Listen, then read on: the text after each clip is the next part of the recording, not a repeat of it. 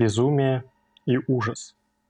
С таких слов начинается произведение Леонида Андреева «Красный смех», которое мы сегодня и обсудим на нашем подкасте «Станция технического обслуживания». С вами сегодня я, Кирилл, и Андрей. Приветствую. У нас не было возможности на прошлом выпуске рассказать вам про второй сезон, потому что он был записан ранее, и мы его просто выложили в рамках второго сезона. Так что скажем здесь, что, наверное, он будет немного более литературоцентричным, судя по предложенным темам, если ничего не изменится. И он будет таким, я не знаю, меланхоличным, летним, прекрасным. Поэтому обязательно подписывайтесь на нас на Patreon и Boosty, чтобы иметь полный доступ к этому и другим подкастам. Сейчас, наверное, стоит сказать по традиции о том, откуда мы узнали о произведении. И по традиции, которую мы случайно создали в выпуске про Уэльбека, нам придется сказать, что узнали мы про это произведение из рэпа. Я ведь прав, Андрей? Да, чистая правда, к моему великому несожалению. Да, дело в том, что у группы Лёд 9 в 2013 году выходил альбом «Искушение святого простолюдина», и они дропали синглы один в день, по-моему, или один в неделю, как бы заранее перед альбомом. И первый сингл назывался «Пожар», и в нем были такие строчки: «Будет громче красный смех». И, собственно, я слушал это, мне было очень мало лет, насколько я помню, и я ночами слушал эти синглы, которые выходили как раз под вечер. И я зашел в комменты в посте в ВК, где была эта песня, и там в комментах какой-то очень умный человек написал, что это отсылка на рассказ Леонида Андреева. Я тогда вообще ничего не знал про Леонида Андреева. И, собственно, я прочитал этот рассказ, мне было, реально лет 15, наверное. И я помню, что я прочитал его прям за вечер, и он оказал на меня очень большое эмоциональное воздействие. И я, на самом деле, очень боялся, что вот я сейчас его там в третий или четвертый раз перечитаю для подкаста, и что он потеряет все это обаяние, но нет, не потерял. В общем, мне интересно вот как минимум из того факта о том, что мы узнали об этом произведении из рэп-песни, можно ли говорить, что Андреев на самом деле попсовый автор? Или это все-таки не популярная культура? Вот, Андрей, часто ли ты слышишь про Леонида Андреева или читаешь, видишь упоминания о нем? Если учесть, что мой круг общения состоит в основном из нашего подкаста, то довольно часто, да, потому что мы в последнее время готовились к этому выпуску. А в целом, конечно же, нет, это исключительно непопулярная культура, в данный момент особенно. Тот факт, что мы узнали об этом из рэпа, серьезно, это, во-первых, Лёд 9, не самая популярная группа, в чартах тех же она никогда не окажется, во-первых, потому что часть их песен запрещена, наверное, на территории Российской Федерации. Нет, на самом деле, это 25-17 есть запрещенные в Лёд 9, вроде пока в чарты ФСО, или как это называется, они еще не попали. Чарт ФСО, кстати, забавная формулировка. Да не, нифига, популярным его не назовешь. В школе его как минимум не проходят, так как известно, что 90% своего литературного багажа нормицы тащат со школы, либо первого-второго курса, когда они знакомятся с Ремарком, например, или кем-то таким же. Так что при этом вот. Андреев — это, наверное, самый крупный хотя нет. В общем, это один из самых крупных прозаиков Серебряного века русской культуры. А про Серебряный век все знают, да? Любой, опять же, нормис тебе расскажет про Есенина, про Маяковского, да, про Ахматову. Он расскажет именно про поэзию, а не про прозу тебе. Если спросить про Серебряный век, я не уверен, что хоть кто-то назовет реально одного прозаика и скажет, это стихи, да, Есенин. Да, они, наверное, даже Маяковского могут. Стоп, Маяковский? Ты назвал же его, правильно? Да. Вот, они, наверное, только Есенина вспомнят, так что какого-нибудь даже Гумилева не особо знают, скажем так. Гумилев наш пацан, он не для нас. Наш, конечно. Мистический фашист, как его называл Лимонов в «Священных монстрах», но мы не одобряем такие. Мы термины. Не одобряем, да, как и группа 25-17, Лёд 9, рэп в каком-либо формате. Да, на самом деле, опять же, Андреев в свое время был ультрапопулярен, но при этом он был популярен как бы в негативном ключе. То есть все читали его книжки, Толстой читал и реагировал на все его публикации. В частности, рассказ «Семи повешенных» был лично посвящен Льву Толстому, и Лев Толстой тогда сказал, что как этот пацан, это я перефразирую, конечно, как этот пацан имеет право вообще рассуждать о том, что думают революционеры перед смертью, даже я не могу себе этого позволить. И, то есть, очень часто негативные были отзывы, но они всегда были. И интересно еще то, что есть такая фраза, которую приписывают Толстому, не факт, что она реальна, но он говорил, по-моему, как раз про «Красный смех», но это не точно. В любом случае, про творчество Леонида Андреева: он меня пугает, а мне не страшно. Вот Насколько тебе было страшно, Андрей? Очень, очень. Так как мы все-таки друг за другом практически прочли это произведение в первый раз, то есть в малом возрасте, и с таким контентом я был не знаком, меня поразило, конечно. Но я не могу сказать, что типа пугает, но не страшно. Страшно-то было. Я, не знаю, впервые, наверное, в жизни испытывал что-то такое, когда...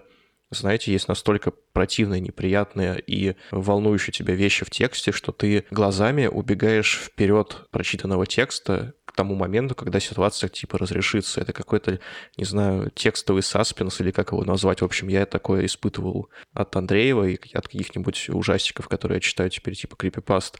Меня пугало. Хотелось скорее развязки, всего такого, чтобы закончилось немножечко вот трястись где-то внутри и вот так вот.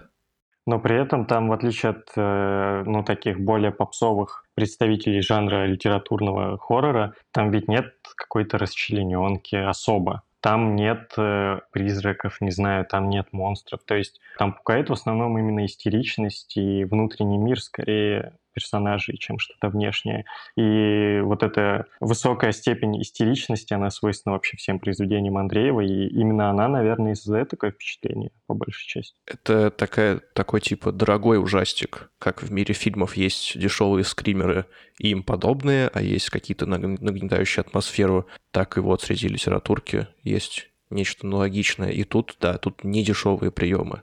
Я вот смотрел лекцию о литературе Дмитрия Быкова. Кстати, она на «Дожде» была. И вот мы кидали с «Дождя» обсуждение Уэльбека в Твиттер, которое было, просто очень плохим. Вот в отличие от этого, в принципе, лекция Быкова мне понравилась. Как бы к нему все не относились, мне кажется, что вот это посмотреть можно. И он там говорит о том, что Андреев не только главный прозаик Серебряного века, он еще и главный и, наверное, единственный представитель русской готики, готической литературы. Вот, и мы как раз сказали многое из того, что можно отнести к этому готическому направлению. Как думаешь, типа, красивое это определение для него или нет? Это очень комплиментарное, да. Во-первых, потому что оно создает сразу же некоторую уникальность вокруг него, а во-вторых, оно довольно точно. Да, русская готика. Я даже не знаю, что еще сказать. Наверное, было бы клево еще, если бы я эту вьюху посмотрел, или там что это было, подкаст. Там, в общем, Быков говорит о том, что готическая литература — это не просто страшная литература, это та литература, которая основана на глубоком внутреннем убеждении автора и персонажей в том, что за границами обыденной человеческой жизни существует что-то страшное, и все люди обречены на это страшное. То есть это максимально пессимистическая литература и пропитанная таким именно антропологическим пессимизмом, что человек — это, злая сущность, а все, что окружает человека, весь аутсайд, если говорить терминами Ника Лэнда, это что-то еще более страшное, и что никакого хэппи-энда быть не может, и ничего вообще хорошего в жизни быть не может, кроме вот каких-то уютных маленьких мелочей, как вот эта комната одного из главных героев «Красного смеха», о котором все время мечтает на войне. Но на самом деле за рамками этой маленькой комнаты весь мир представляет из себя вот эту обреченность и что-то ужасное. Да, но при этом, опять же, в отличие от такой классической английской и британской готики, здесь, опять же, нет призраков, по крайней мере, в «Красном смехе», нет готических замков, нет какой-то вот этого наследия средневековья и романтизма XIX века. То есть это качественно другая литература, но, с другой стороны, американская готика тоже качественно другая, там тоже нет призраков, там есть какие-то более обыденные вещи, которые при этом тоже ужасают и показывают обреченность персонажей. Поэтому мне тоже кажется, что русская готика — это просто прекрасный бренд, который можно навесить на Леонида Андреева. Ну и прежде чем мы перейдем и к биографии, и к более такому четкому описанию и стилистических приемов, и сюжета «Красного смеха», что ты можешь вот сказать буквально в двух словах для тех, кто ничего не слышал про это произведение, о чем оно и как оно будет на тебя воздействовать? Если вот прямо в двух словах, то произведение — это некая выдумка, основанная на впечатлениях о русско-японской войне. И в произведении война, в общем-то, со стороны одного из солдат и во второй половине со стороны гражданского лица. Как-то так. А впечатления, которые они должны производить на тебя, но это явно не какой-то, типа, очевидный, брошенный тебе в лоб антивоенный посыл о том, что убивать людей — это плохо. Здесь вот я хотел это подметить, да, что это будет, несмотря на то, что это там, безусловно, есть, это будет очень поверхностным и профанным прочтением книги. Да, да, это будет очень глупо и неверно. Так воздействовать. Что-то типа, не знаю, безысходности какой-то. Такая давящая безысходность, ну, от которой даже помыться потом хочется после прочтения, только не в плохом смысле от некачественного контента, а от такого, к которому тебе в жизни не очень хочется возвращаться по понятным причинам. Это детская такая боязнь смерти, довольно обреченная. Тебе будет сниться «Красный смех» по ночам?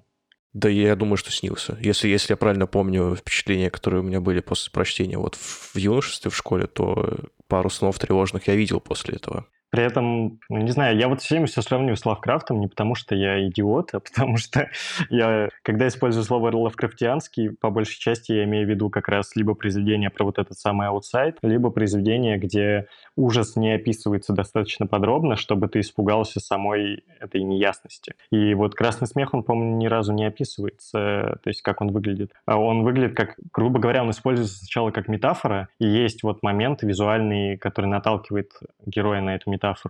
Но потом, когда мы уже воспринимаем «Красный смех» как какую-то персонификацию, он нигде не описывается. Это самое страшное, мне кажется, в этом случае.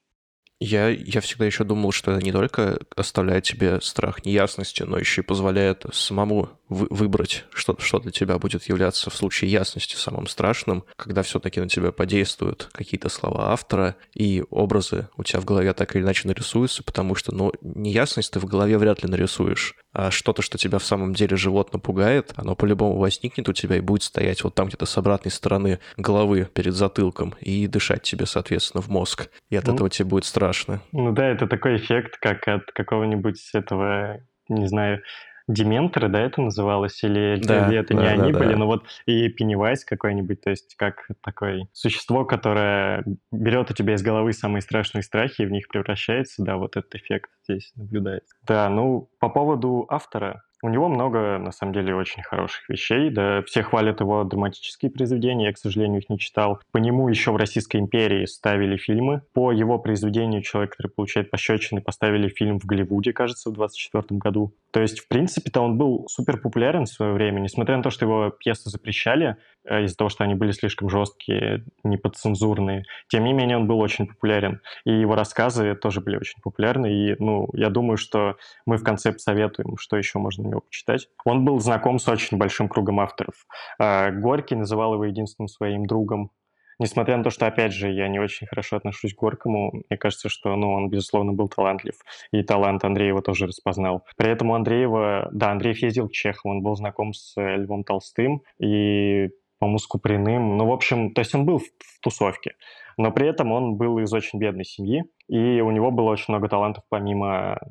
драмы и прозы. Он писал картины и фотографии, делал цветные. Он был пионером цветной фотографии в России в то же время, как что и Прокудин-Горский, например. И многие люди на Западе знают его в первую очередь как фотографа, либо как драматурга, а уже потом как прозаика. Картины, вот можете загуглить картину «Один обернулся». Это, конечно, такая пастельная маленькая вещь, вроде наброска, но она же жуткая, просто пиздец. Вот.